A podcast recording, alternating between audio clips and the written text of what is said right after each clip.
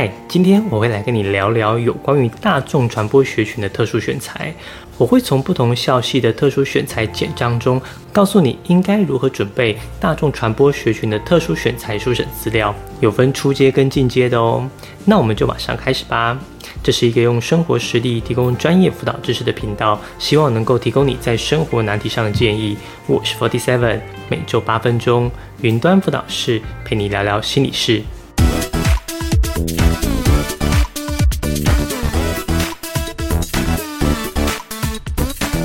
大众传播学群主要是学习传播理论，并透过各种媒体将讯息以声音、文字、影像等多种方式传递给人群。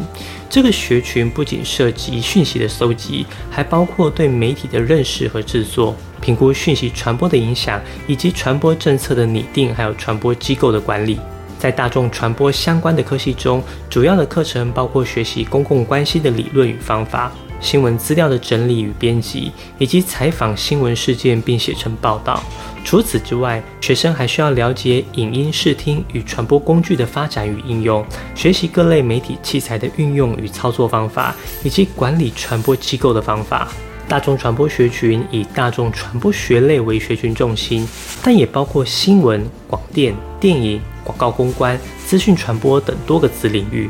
每个子领域都有其独特性，因此需要多加关注各学类的介绍与说明。适合进入这个学群的人，通常具有艺术型和社会型的兴趣，并在传播媒体、本国语言、艺术、外国语言等多个知识领域有所涉猎。毕业后，学生可以从事传播、娱乐、艺术相关职类，或是广告、公关、设计相关职类。大众传播学群特殊选材简章介绍。这次我们一共找了民传、静怡、联合、台体、中央、世新、台艺大等有提供传播学群特殊选材名额的相关校系，包括新闻、图文传播、台文传播、运动资讯与传播学系、课与社会科学学系传播组等七所校系。资格上，只要你具备中华民国国籍，并具备高中学历或同等学历认证即可报名。建议具备传播相关的特殊才能或成就报名。例如艺术、文学或媒体领域，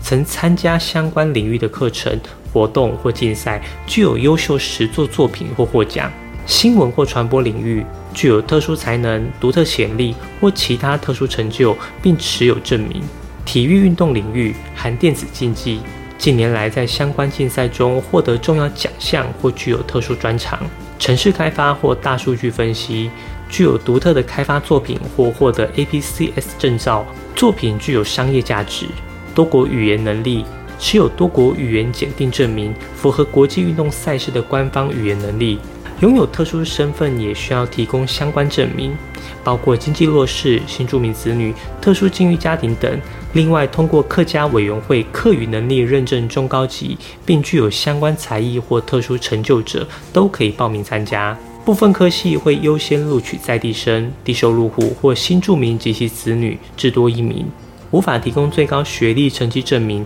可以其他同教育阶段成绩证明取代。特殊选材的分数采集与评比上，大多分为审查资料与面试两大区块，有些校系各占百分之五十，有些则是看重面试或审查资料，比例上不尽相同。但有些校系是完全看书审资料，不需要准备面试的。遇到这种校系的同学，在书审资料的准备上需要更加用心准备才行。大致上需要缴交以下资料：一、学历和身份证明，本国籍证明文件，例如出生证明、护照等；学历证明文件，包括高中毕业证书、在学证明等；不同教育资历证明，这是针对非传统教育途径的学生，如实验教育学生。二、成绩和学术证明，在校成绩证明一般要求所有年级的成绩单，同学可以到教务处申请。竞赛成果证明包括参赛和获奖证明，成果作品或学术研究，如有特定领域的研究或专题，需要提供相关证明。三、自述和计划，自传就是学生自述，一般包括学习历程、报考动机等，字数限制可能不同。读书计划。这部分需要详述你的未来学习或研究计划，其他佐证资料、证照和特殊表现证明，如语言能力证明、其他专业证照等，推荐函、部分学系要求一封或多封推荐函，其他有利审查资料。这是一个开放类别，你可以提交任何你认为有助于申请的资料。在这些简章里，对于各自的科系有不同程度的介绍。我归纳这些科系一些选择原则与介绍如下：整合传播与新闻人才培养，强调整合最新的理论和实务课程，目的是在培养具有责任感、新闻编采能力、数位汇流和国际视野的专业人才。透过多媒体和跨媒体写作创作能力的训练，强化学生在各种平台上的内容产制能力。影视内容与媒体文化分析，专注于培养具有宽广社会文化视野的影视内容创造和媒体文化分析人才。学习环境完善，并提供专业的教室和设备，如电视摄影棚、数位剪辑室等，以培养学生多元化的实务能力。台湾文化和语言传播，以推广台湾文化和本土语言为宗旨。特别欢迎对于台湾语言或传播具有高度兴趣的学生申请，无论是否有相关基础。运动新闻与转播实务，专注于运动转播实务操作和体育赛事情报的学习，透过做中学的方式，让学生具备从运动新闻到新媒体互动等多方面的专业能力。摄影设计与数位内容学系则以培养和设计为主轴，并在这基础上拓展到数位内容。目标是培养具有人文与科技素养，并能结合理论与实务的多元智能人才。大众传播学系的备审资料建议：首先，学术表现是大学录取的基本标准，特别是国文、英文和社会科学相关科目。这些科目不仅能反映学生的基础知识，也是大众传播学系课程的重要组成成分。其次是作品集。对于大众传播学系来说，一个完善的作品集可能会是一个重要的加分项目。作品集可以包括学生过去参与的新闻报道、影片制作、广告设计等。这些作品不仅能展示学生的实际操作能力，也能让评审了解学生的创意和思考方式。第三是社团经历与实习经验，参与相关社团或实习经验也是一个不可忽视的部分。这些经验能够让学生在实际操作中学习到许多书本上学不到的知识，也能在未来的学术或职业生涯中发挥作用。推荐信的部分是指来自学校老师或实习单位的推荐信，这是一个有力的支持。一封好的推荐信不仅能够证明学生在学术上的表现，也能证明其团队合作和人际互动方面的能力。但建议尽量找认识你的师长推荐，不然有时候那种很没有温度的推荐信，基本上起不了太大作用。由于大众传播涉及大量的语言表达和公开演讲，因此具备良好的语言能力和一定的舞台表现能力，会是一个加分项目。可以考虑参加相关的语言课程或演讲比赛，来提升这方面的能力。最后，领导能力、批判思考能力和创造力也是评审会考虑的因素。这些通常可以透过学生的社会实践、志愿服务或参与各种竞赛和活动来表现。以上这些是一名想考取大众传播学群的高中生需要提供的基本门槛资料。但因为今天我们设定的目标是特殊选材，接下来我会提供更加进阶的资料建议。如果你是要申请很顶尖的传播学院，可以考虑提供以下的资料内容：一、专业研究与发表。对于想要进入顶尖传播学系的学生来说，仅仅拥有基本的学术和实务经验是不够的。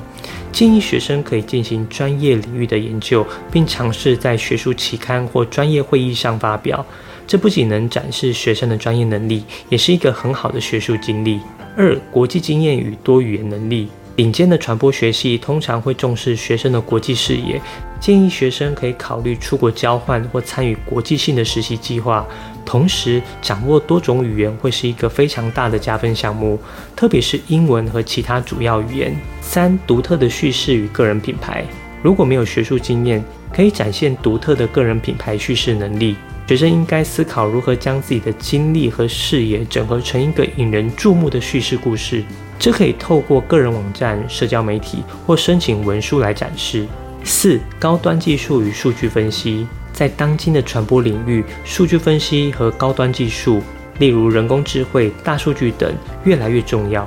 学生可以考虑学习相关的程式语言和工具，并在实际项目中应用。这不仅能提升学生的专业能力，也是一个很好的加分项目。五、领域跨界与创新思维。顶尖的传播学系通常会寻找具有跨界和创新思维的学生，建议学生可以尝试将传播学与其他领域，例如心理学、社会学、商业等结合，并在此基础上进行创新。六。高影响力的实践项目，具有高影响力的实践项目会是一个非常有力的证明。这可以是一个成功的社会运动，一个广受欢迎的媒体产品，或是一个具有社会影响力的研究项目。这些比较进阶的备审资料准备，我有一套专门协助同学制作特殊选材书诊资料的学习历程金牌写作课。除了有一系列的观念影片教学，还可以跟我进行一对一的咨询。我会化身为你的特殊选材指导教练，从资料的制作到面试的练习，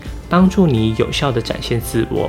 有兴趣的同学可以到下面的描述栏点选连接进行观看哦。最后来回答一下之前在问卷中有关于特殊选材的问题进行回答。作品集的内容与多寡。作品集是展示你的专业能力和创意的重要工具。首先，作品的数量并不是唯一重要的因素，质量和多样性也很关键。建议至少包括三到五个代表性作品，涵盖不同的媒体形式，例如文字、影像、音频等主题。除了作品本身，你也可以考虑加入一些相关的素材，例如创作过程的草稿、与他人合作的证明，或是作品获得的奖项和媒体报道。如何开始与呈现成果？如果你不知道从哪开始，建议先做一个自我评估，列出你过去参与的项目和获得的成就，然后选择其中最具代表性和影响力的几项来进一步的发展。你可以使用多媒体工具，例如网站、PPT、影片等，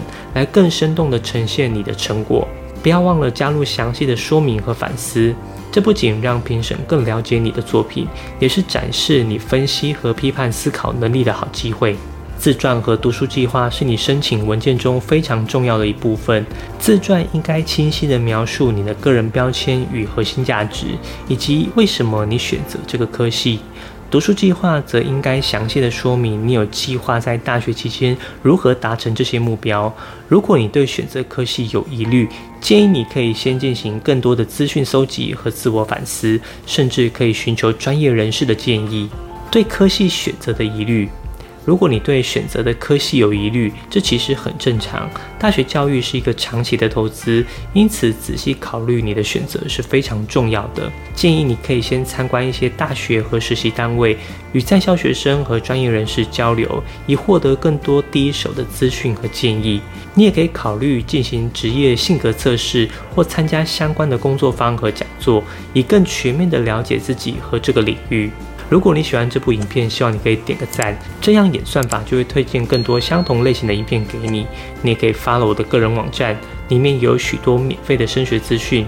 如果你有什么升学相关的问题，可以到下方留言，我会一一回复你。云端辅导室陪伴你生活大小事，我们下周见。